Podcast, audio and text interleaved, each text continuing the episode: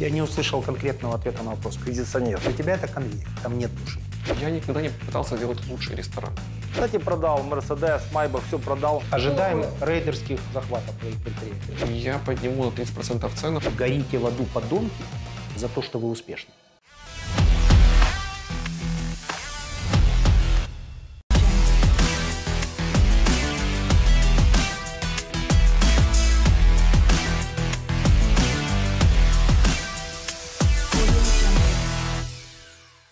Добрый день, у меня сегодня дебют. Я никогда в этой роли не выступал. В первой нашей передаче присутствует Василий Хмельницкий, потому что я абсолютно искренне считаю его предпринимателем, который в Украине входит в крайне ограниченное количество людей, которые могут генерить прибыль.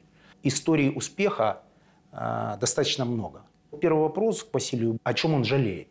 И если бы была возможность, то что бы он сделал по-другому? Путь к успеху, он не всегда такой яркий и безоблачный. У меня как есть успешные проекты, так и много есть неуспешных проектов. Конечно, на сегодня я чувствую себя довольно комфортно. Я четко понимаю, что кризиса в стране нету. А сейчас мы живем в такой среде, как она должна быть. Она непростая, она сложная, она требует много каких-то напористых вещей. Но я на самом деле ни о чем не жалею.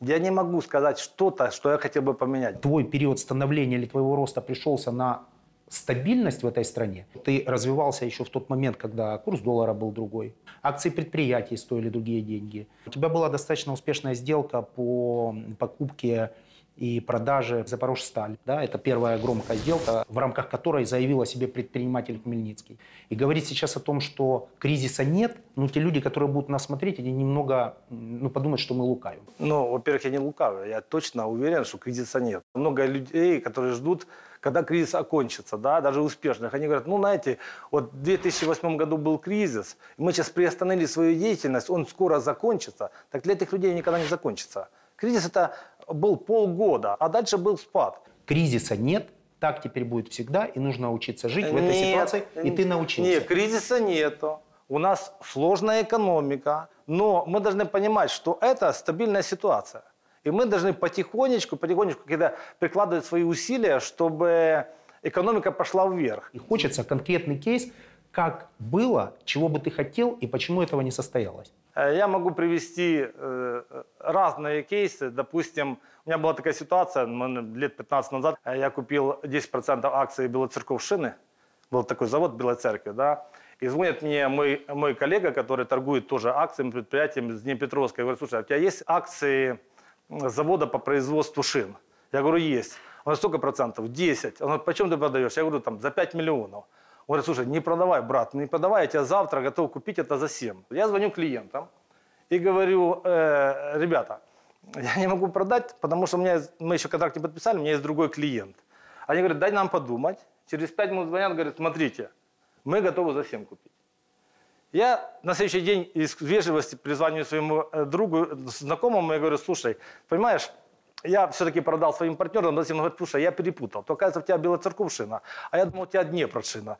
Это два разных завода. И мы за один день заработали какие-то дополнительные большие деньги. Но это один кейс. Но через 3 месяца, когда я начал покупать акции энергетических компаний, и они росли каждые 2 недели или 3, и когда я дошел там до уровня 60 гривен за акцию, они начали падать. Когда они упали по 30, я начал их скупать. А когда упали до 20, я еще скупил. А потом они упали до 2 гривны и продержались так 10 лет.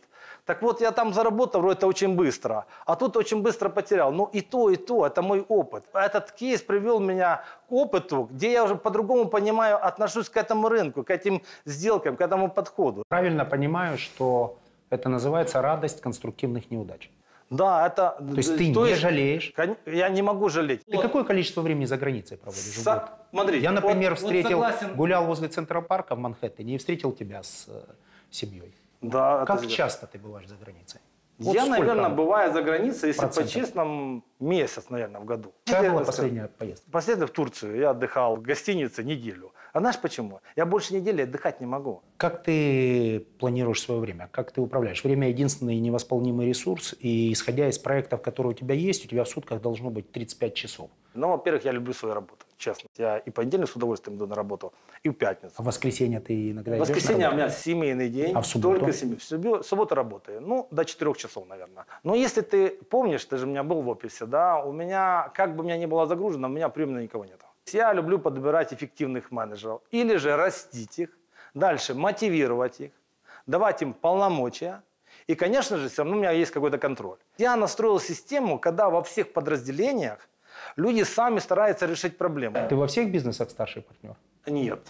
То есть ты есть где-то младший, либо девятый? Есть младший, а сейчас у меня философия поменялась, что я не хочу быть партнером на 51%. Так. Я не хочу быть партнером. Ожидаем рейдерских захватов твоих предприятий? Да нет, я не боюсь рейдерских захватов. Конечно, я понимаю, в какой стране мы живем. Я понимаю, что делать бизнес нелегко. Но просто мы не боимся сложностей. И, может быть, они нас закаляют.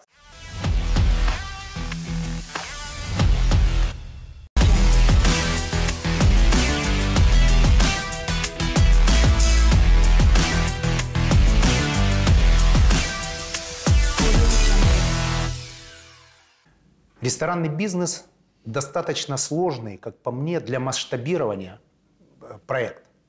И я постараюсь своими непростыми вопросами раскрыть ситуацию таким образом, чтобы любой из вас, кто будет смотреть эту передачу, захотев сделать ресторан, имел для этого четкие и понятные рекомендации одного из самых успешных рестораторов страны. Дмитрий Заходякин. Я готов к непростому разговору. Ты мечтал быть ресторатором? Я всегда любил поесть и выпить. Я знаю, как приготовить кусок мяса. Лучше, чем все остальные. Это твое призвание? Ты считаешь себя человеком, который родился, чтобы создать лучшие в мире рестораны? Я считаю себя скорее предпринимателем. Потому что я всю жизнь занимаюсь ритейлом, розничной торговлей, и рестораны тоже являются частью ритейла. То есть это то, что у меня получается. Просто больше ничего не... То есть для тебя это конвейер, там нет души? Я отношусь к этому как к бизнесу, который мне нравится, который я люблю. Все-таки в твоих заведениях присутствует душа? Безусловно. А как тогда ты смог поставить производство или воспроизведение души на поток? Еда – это эмоции. Ресторан состоит весь из эмоций. Ты поставил на конвейер атмосферу? Эмоции. Не атмосферу. Не только атмосферу. Эмоции состоят из атмосферы, из продукта, из локации, из сервиса, из какого-то набора характеристик, которые потом превращаются в эмоции. В Нью-Йорке есть знаменитый стейкхаус, запись в которой за 3 месяца. Он достаточно недорогой, находится в Бруклине. У тебя есть мечта, чтобы в твои рестораны записывались точно так же и ждали 3 месяца? Это, конечно, приятно, когда у тебя такой спрос на продукт. Я вот собираюсь такой ресторан сделать. Скажи, пожалуйста, звезда Мишлена. Это превратилось уже в такой фетиш, потому что это модно и правильно, либо ты всерьез считаешь, что этот рейтинг – это определенный мирового уровня знак качества? Я, например, стараюсь не идти в ресторан, если в нем больше, чем 1 звезда. То есть я четко понимаю, что ребята, когда хотят Завидуешь, может быть? Когда хотят получить звезду, они очень стараются.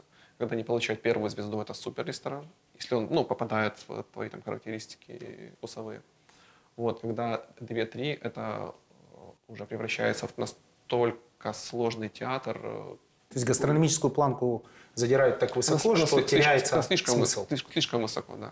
То есть я не хочу 5 часов ужинать. Почему ты до сих пор не получил звезду Мишлена? Нас не посещают инспектора. Нет, инспекторы называются. Так сделайте еду уровня Мишлена, и начнут нас посещать. Это твой компромисс с окружающей действительностью. Тебе и так хватает денег, поэтому ты не хочешь сделать великий ресторан, которому дадут звезду Мишлена? Хочу, чтобы получить звезду Мишлена, нужно выполнить ряд условий. Если бы у тебя был выбор заниматься и развивать свой бизнес дальше в направлении баров либо ресторанов, что тебе ближе? Слушай, я не разделяю бары и рестораны, оно очень хорошо дополняет одно другое. В хорошем ресторане должен быть бар. Либо тем. Не получается так.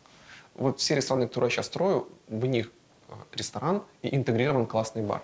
Не просто бар, технический бар, а хорошая контактная большая барная стойка.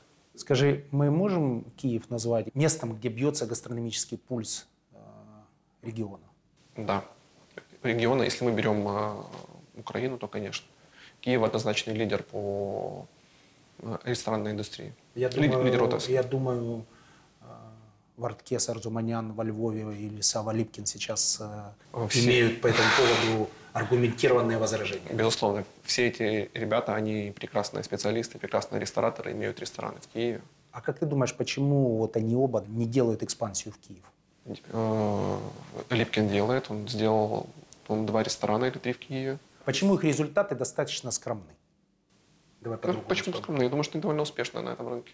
То есть они чувствуют аудиторию, они умеют масштабировать, у них есть определенные стандарты вкуса, они знают, как этим управлять на расстоянии. Люди в Одессе или во Львове не сильно отличаются от людей в Киеве. А люди, например, в Варшаве или люди в Москве, или люди, например, в Нью-Йорке, насколько отличаются?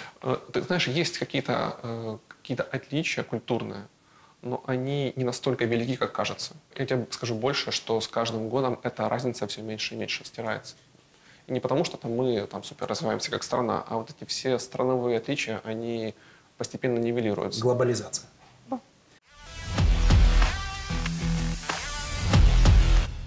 У тебя есть достаточно нестандартный проект. Когда я попал в школу, которая называется «Новопечерская школа», я был удивлен подходом. Скажи, пожалуйста, проект капитализирован? Он приносит тебе деньги? Ну, на эту вещь надо смотреть комплексно. Он находится в Новопечерских Липках, и там живут много людей, и школа является для нас еще дополнительный магнит. Школа, садик, спорт, кафе, рестораны, там какие-то фитнесы. Это все создает такие условия, что клиенту очень комфортно жить, и он готов за это платить хорошие деньги. Поэтому школа, она не окупится за 10 лет даже, тебе честно скажу. Но она не убыточна, и это дает дополнительный бонус для комплекса. Что делает успешный предприниматель в некоммерческом проекте? Я не сказал, что это некоммерческий проект. Если бы этот проект не был якорным для Новопечерских Липок, в любом другом месте ты бы его построил? Думаю, что да. Значит, если я правильно понимаю, проект некоммерческий. Что ты имеешь в виду некоммерческий? Ну, вот она приносит нам там 7% на вложенные деньги. Это коммерческие или некоммерческие? Да, в Украине это не суперприбыльный, признаюсь. Но это коммерческий. Если бы мы имели доступ по 2-3% брать деньги, так это бизнес. Он, наверное, не очень шикарный. Да? Другими словами, если бы ты разместил свои деньги где-нибудь на депозите в украинском банке, то ты бы зарабатывал больше, чем на школе. Так?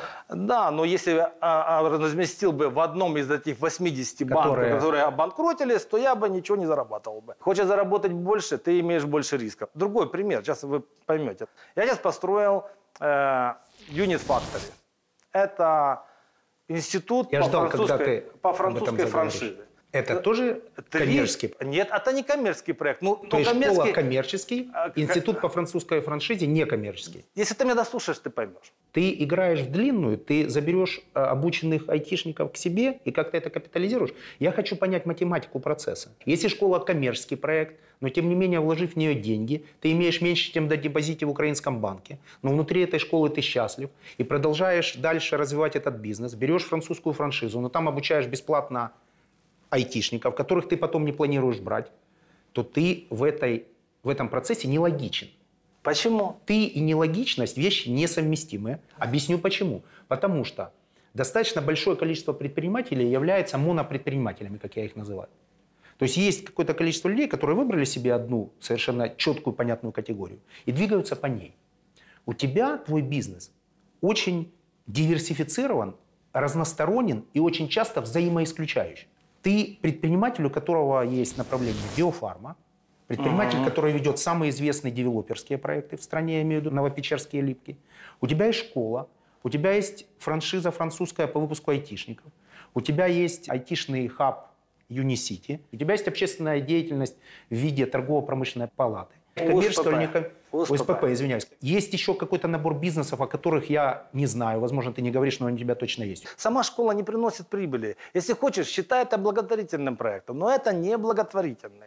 Потому что на самом деле я строю город. Город в городе. Да? Город своей мечты. Город новаций. Да, может, и город моей мечты. Потому что ты меня спросишь, какая у меня цель проекта. Хочу построить супер большой, успешный, бизнесовый, с какой-то социальной сферой проект, где будут приезжать лучшие спикеры, лучшие люди, лучшие компании открывать свои офисы и стремиться туда. У нас с тобой 2 контроверсивные стратегии, потому что я-то ориентирован больше на внешний рынок, а ты всеми своими действиями делаешь все для того, чтобы создать тут набор якорей для разных людей. Потому что я, например, считаю, и мои стартапы, в которые я инвестирую, я поднимаю отсюда команды, то есть я беру тут мозги, я везу их на экскурсию в Facebook, я везу их на экскурсию в Google, они смотрят там все. И все, кто туда попал, остались работать там, потому что инфраструктурно, социально, экономически, по всем показателям там лучше. Как раз моя задача создать такие условия, что они поехали туда, посмотрели, научились, приехали обратно и не чувствовали разницу. Что здесь точно такие условия, как там. Я не услышал конкретного ответа на вопрос. Школа и университет – коммерческий проект? Школа – коммерческий проект. Университет сам по себе нет, но во всем проекте Unit-Сити, конечно, коммерческий проект. Ты же был на Новопечерских липках? Да. Ты видел комплекс, да? Да. Вот мы продаем в среднем квартиру 2200-2500 метров. А через забор ты можешь купить по 1200. Вот не то, что там далеко, в другом конце города, а через забор. Почему? Мы создали среду, безопасность, ресторан, школа, спорт, атмосферу, теннис, атмосферу. Вы создали атмосферу абсолютно европейского, но маленького кусочка в огромной стране. И поэтому Новопечерские липки – единственный сейчас проект в стране, в котором не падает цена на недвижимость. Это в том числе и потому, что там есть школа. И в том числе, что и школа. А сейчас мой партнер еще построил садик. Это все создает среду. Так вот, если ты увидишь Unit-Сити, это следующий уровень. Это еще следующий уровень. Потому что, кроме того, что люди там будут жить, они будут образовываться, они будут работать, они будут иметь медицинскую, там, сервис, будут рестораны, гостиницы. Это комплекс. Еще какой вызов? Да не то, что я не буду брать этих айтишников. Я по условиям нашей работы не имею права делать там аутсорсинговую компанию. Нет ли случайно пунктика в контракте, по которому они что-то обязаны после обучения сделать? Да, есть, конечно. Конечно, есть, Женя. Я выдохнул, потому что скажут, что передача была снята на твои деньги. Да нет, Женя. И я был в подтанцовке. Так, только дослушай, какой пунктик. Дослушай внимательно. После учебы в моем университете они должны 3 года отработать в Украине, не у меня, не на моей компании и не в моем парке. Просто в Украине. Просто в Украине. Это один пункт. Насколько я вижу, это сквозит у тебя такой красной нитью, что нужно оставаться в Украине, несмотря на все сложности, несмотря на то, что среда достаточно токсична, к сожалению, несмотря на то, что, к сожалению, Украина находится внизу всех мировых рейтингов, но тем не менее ты говоришь, что нужно учиться тут, нужно жить в Новопечерских липках, нужно закончить твой IT-университет, нужно остаться тут, и это прописано в контракте 3 года, но тем не менее инвестируешь в экономику Чехии. Нет ли тут когнитивного диссонанса? Жень, ну смотрите, я не говорю, что нужно. Я даю возможность. Я даю возможность учиться в моем университете. Я даю... Человек сам... Это его право выбора. Я готов помочь людям, которые хотят в Украине быть успешными. Мы с ними идем по одной дороге. Скажи, ты ешь в своих ресторанах? Обязательно, во всех. Я... потребляю всю еду или все продукты, которые я сам делаю. Для меня это очень важно. То есть, если я что-то не ем, что мне не нравится, значит, возможно, это не захочет мой гость. В беседе с одним ресторатором он, практически не скрывая, говорит о том, что он вынужден просто, с учетом крайне ограниченного среднего чека, использовать, внимание, о ужас, биодобавки, улучшающие вкус, усиливающие вкус. И он говорит, что если этого делать не буду, то, скорее всего, ресторан будет минусовать. Ты используешь усилители вкуса? Нет, нет, не нужно. Усилители вкуса – это те специи, которыми мы пользуемся. Все, кто занимается производством продуктов питания, должны понимать, что такое синтетические добавки, что такое натуральные добавки, потому что соль с сахаром – это тоже тот же усилитель вкуса. И нужно с ним уметь работать. Вопрос с поставкой продуктов. Ты сам отбираешь их? Какой у тебя входной контроль? Как это регламентируется? Я расскажу интересную историю, которая понравится и тебе, и зрителям, которые нас смотрят. Ни для кого не секрет, что сейчас мясо сильно дорожает. И прогнозируется дальнейший рост, потому что очень большая экспортная составляющая в этом мясе. Естественно, я дал запрос за границу, в Америку, что, ребята, сколько будет стоить у вас купить готовые полуфабрикаты? А у них уровень полуфабрикатов гораздо выше, чем у нас. И контроль качества тоже.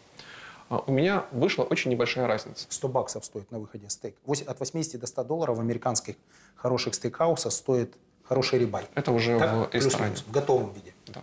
А так сколько он стоит? Где-то порядка $30 за килограмм. 300% наценки, я правильно услышал? Да. У тебя такая же наценка? Где-то в чем-то да, в чем-то нет. В чем-то 400? В чем-то и 200. Так вот, мне очень много образцов прислали с фабрики в США. Мы их тестировали, пробовали, не выбрали ничего. Потому что ту селекцию качества, которую мы достигли здесь в Украине, она нас полностью устраивает, она лучше, чем то, что нам привозят. Так о чем история? В некоторых случаях дешевле привозить, импортировать мясо, чем покупать здесь. Мы работаем с большими комбинатами, которые знают точно, что нужно, какое качество мяса нам нужно. В закупке $30 в Америке, правильно я понял? Ты почем тут покупаешь? Это мы говорим о стейках, я сейчас говорю о мясе, которое не идет в стейке. Хорошо. А мясе, которое не идет в стейке, сколько оно стоит? Там, в Америке, например. $30 за килограмм. А тут почем ты покупаешь?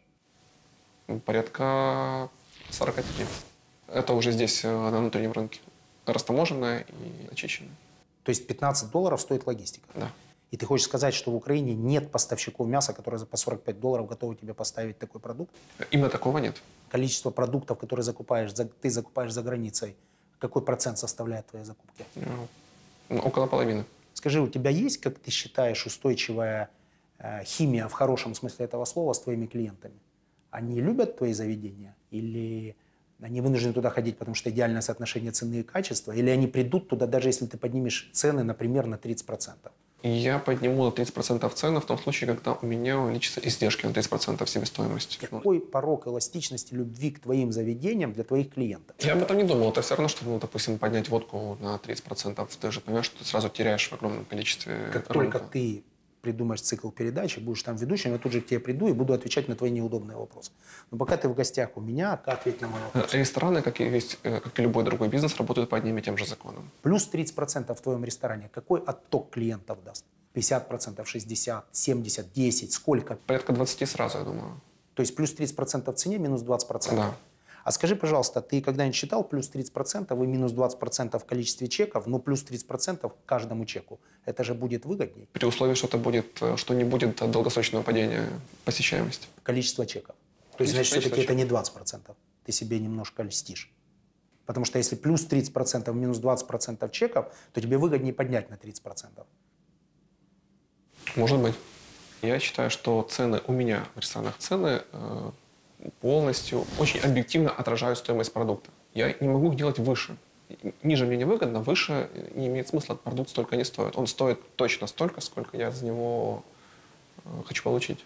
Не все знают, но в общем факт это достаточно известный, что иногда, когда у меня есть вдохновение, я работаю барменом в одном из твоих заведений, и в общем в этот момент ты являешься моим руководителем. Ты знаешь, что у тебя бармены выпивают? Мы, бармены, когда тебя нет, выпиваем.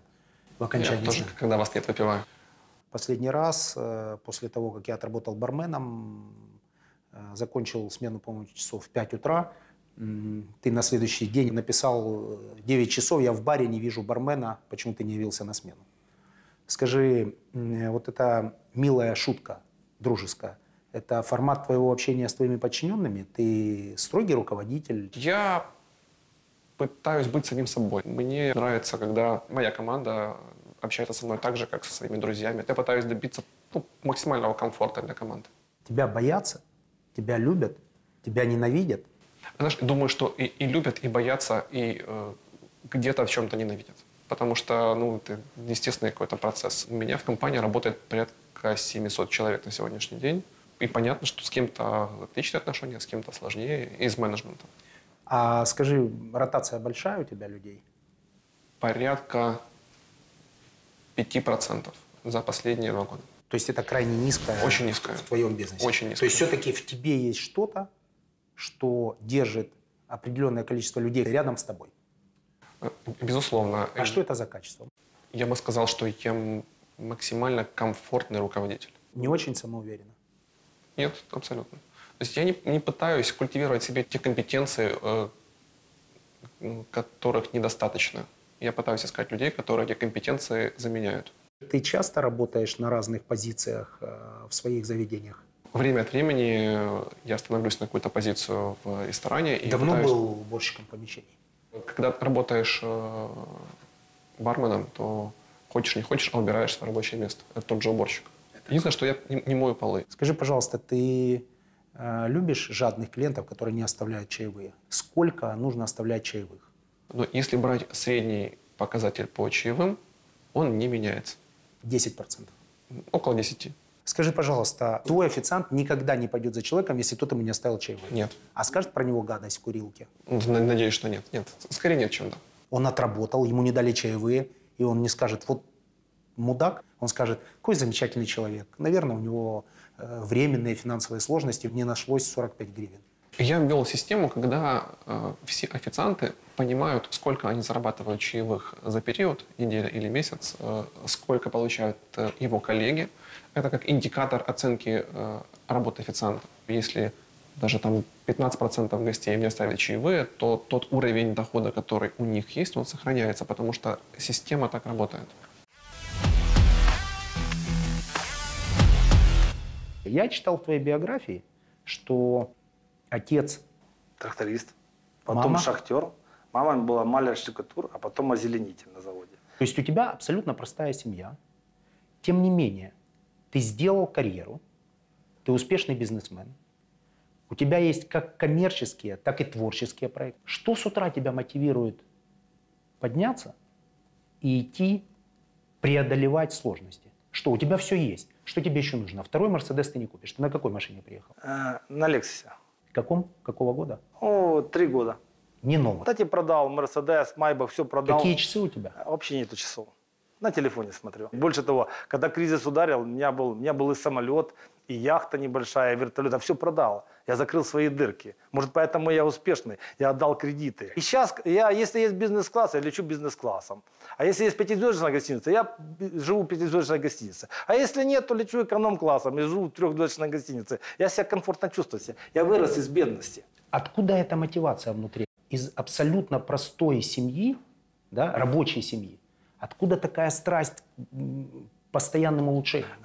Смотри, это, наверное, частично привычка. Да? Человек, который не занимается спортом, он потихонечку начал. То есть ты развил себе эту привычку? Я в 7 часов встаю, у меня бывает так, что у меня встреча отменена, да?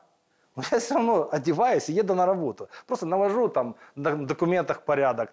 Я к деньгам отношусь как к товару. Ты знаешь, мы не видим деньги по безналу, там, мы их не видим. Я уважаю деньги, бесспорно, и доллар, и 10, и миллион. Но я отношусь как к товару. Нельзя их любить. Если ты любишь сильно деньги, ты никогда не добьешься успеха. Хмельницкий Василий. Забиваю в Google. Да. Бизнесмен, основатель, биография, досье компромат, коррупция, семья, Зоя Литвин, Василий Хмельницкий, олигарх. Это соответствует твоей картине? Или Google все-таки, благодаря своим алгоритмам, все-таки изо всех сил подтягивает верхний топ негативные статьи? Люди, которые пишут, что-то украл, съел, коррупция, ну, как бы они сидят, кто? Если ты возьмешь портрет этого человека, вот забей это в Google, вот написали на меня 10 статей. Как правило, этот человек сидит дома, спит до 12, он считает, что патриот, всех поливает грязью. Так я тебе интересный пример привожу. У меня был дом в Одессе, и там один из губернаторов сломал забор. Так вот, было 20 камер. 1,5 миллиона вошли на это действие. Да, просмотров. Да. Такая была радость, что у бизнесмена снесли забор. Новость номер 1. Ну вот интересная штука. Мы открывали завод новый, построили. В Белоцеркви. Пришло 2 камеры. Это неинтересно. Это же не новость. Когда эта передача будет в Фейсбуке, либо в Ютьюбе, 90% комментариев будут крайне негативны. Тебе не обидно будет читать «Горите в аду, подонки» за то, что вы успешны? Я это не читаю. Но я понимаю этих людей. Понимаешь? Ну, конечно, понимаю. Я понимаю, я тебя завидую. Какая страна нам досталась. Я понимаю, что наши родители ходили на работу в Советский Союз. Я понимаю, что они верили в страну, что страна их обеспечила. А сегодня, к сожалению, они ничего не могут получить. Они злые. А что ты можешь предложить для того человека, который задаст тебе самый правильный вопрос, возможно, подскажет тебе что-то, возможно, посоветует, возможно, будет тебя критиковать. Неважно. В рамках обсуждения твоей передачи. Я думаю, что могу дать обед с консультацией по бизнесу. У нас блиц. Давай. Блиц – это когда тебе не нужно думать над ответами, а я постараюсь не думать над вопросами. Спекуляция или капитализация? Капитализация. Наказание или поощрение? Поощрение. Кино или театр? кино. Как мне кажется, с появлением Алины в бизнесе он у тебя приобрел такое новое звучание. Она главная сейчас. Бизнес как бы, и семья, это, для меня это одно целое. Решения, которые ты принимаешь внутри своего бизнеса, ты согласовываешь с ней? Если ей что-то не понравится, вы такое решение не примете? Самое главное в принятии решения — принять его быстро. Я за то, чтобы все мои менеджеры, в том числе и супруга, принимали решения. Потом мы разберемся, правильно, неправильно, время покажет, и всегда можно их исправить. Если ты не принимаешь решение, то ты проиграл. Ты потом созданный твой бизнес оставишь по наследству? Нет, ты знаешь, я точно не хочу передавать по наследству. Я об этом сразу сказал детям, что, ребята, у вас будет образование, а дальше все сами. То есть ты им не передаешь свой бизнес? Нет. А куда ты денешь его? Продам, подарю. Подаришь. Что-то еще. Да. Продам, все 100%. Благотворительность. Да. Баффет, когда он говорит о том, что большую часть своего состояния, своих этих невероятных миллиардов, нужно отдавать на благотворительность. И он пожертвовал, что удивительно, не в свой фонд деньги, а в фонд Гейтса. Марк тоже заявил о том, что он передаст, по-моему, 90% в фонд какой-то. Они все оперируют миллиардами. То есть даже если Цукерберг, стоимость компании, которая 100 миллиардов, передаст там 90% своего пакета, он гораздо меньше, то у него пару миллиардов останется, голодать он не будет. В твоем же случае это не так. Твой бизнес тебя кормит. Ты шел всю жизнь к какой-то цели. Ты к ней пришел, и ты жертвуешь кому-то? Ты даришь? Подарю, я имел в виду там, продать деньги, передать на благотворительность, вот в этом плане. То есть, возможно, ты продашь, а деньги все-таки потратишь туда, куда... Да, аллегория, потребует аллегория. Скажи, пожалуйста, где и что ты рекомендуешь поесть за пределами твоих ресторанов? Липкин открыл «Рыба в огне». Там прекрасную рыбу делают. Прекрасные местные рестораны в Киеве, где можно поесть стейки, биф, гудман. У Сережи Гусовского прекрасные итальянские рестораны. У тебя нет в этом плане никакого противоречия, что ты рекомендуешь еду не из твоих ресторанов? Абсолютно. Но... Значит, у тебя не лучшие рестораны, как ты считаешь? Я никогда не пытался сделать лучший ресторан. Он выходит таким, каким я его вижу, каким я его чувствую. А насколько он хорош, уже проголосуют гости. Я слышал во времена предыдущей власти, что в одном из ресторанов Киева у определенной группы людей, объединенных по географическому признаку, была скидка 100%. Какая у тебя самая большая скидка? Первый вопрос. И второй вопрос. Если к тебе, например, придет какой-нибудь достаточно большой чин милиционер, ты его попытаешься угостить, сделаешь ему скидку, он заплатит по полной? Отвечаю на первый вопрос. Насчет скидки 100%. Скидки 100% никогда не было. В моих ресторанах максимальная была, по-моему, 20%. А если бы, например, пришел кто-то из известных политиков, известных нам... Политиков в этой программе не упоминаем. Если бы пришел кто-то из известных... Не из известных, из влиятельных. Если он мне симпатичен, я могу его угостить. Если нет, то нет, тогда он платит. Ты в слепом тестинге бургеры свои узнаешь? 100%. Правильно ли я понимаю, что мы можем прийти с камерами, сделать слепой тест, и ты гарантируешь, что в 100% случаев ты узнаешь свои продукты? Да. Если не 100%, ты отожмешься в зе-баре на стойке 20 раз? Конечно. Погнали. Скажи, пожалуйста, если бы ты начинал все сначала, ты бы пошел в ресторанный бизнес? Да, пошел бы. Да. Все мои бизнес-истории, как иначе, связаны с продуктами. Вот у меня были магазины продуктов питания, маркеты, у меня был молокозавод, рестораны. То есть, все вращается вокруг продуктов, вокруг еды. То есть ты бы делал бизнес, который связан с едой? Я бы что производил какую-то еду. Можешь ты предложить какой-нибудь бонус в консультировании проектов ресторанных? Это может быть какой-нибудь подарок, я не знаю, оплата за обучение, что угодно. Это может быть либо продуктовое предложение, ужин в ресторане, например, на двоих, либо ужин со мной в качестве консультации. У нас остался только блиц. Это когда я задаю вопросы, не думая, а ты на них, не думая, должен ответить. The Bar или The Burger? The Bar. Черняк или Федоров? Оба. Черняк или Федоров? Черняк. Деньги или счастье? Счастье. С нами был Дмитрий Заходякин. Большое спасибо. Спасибо, Жень.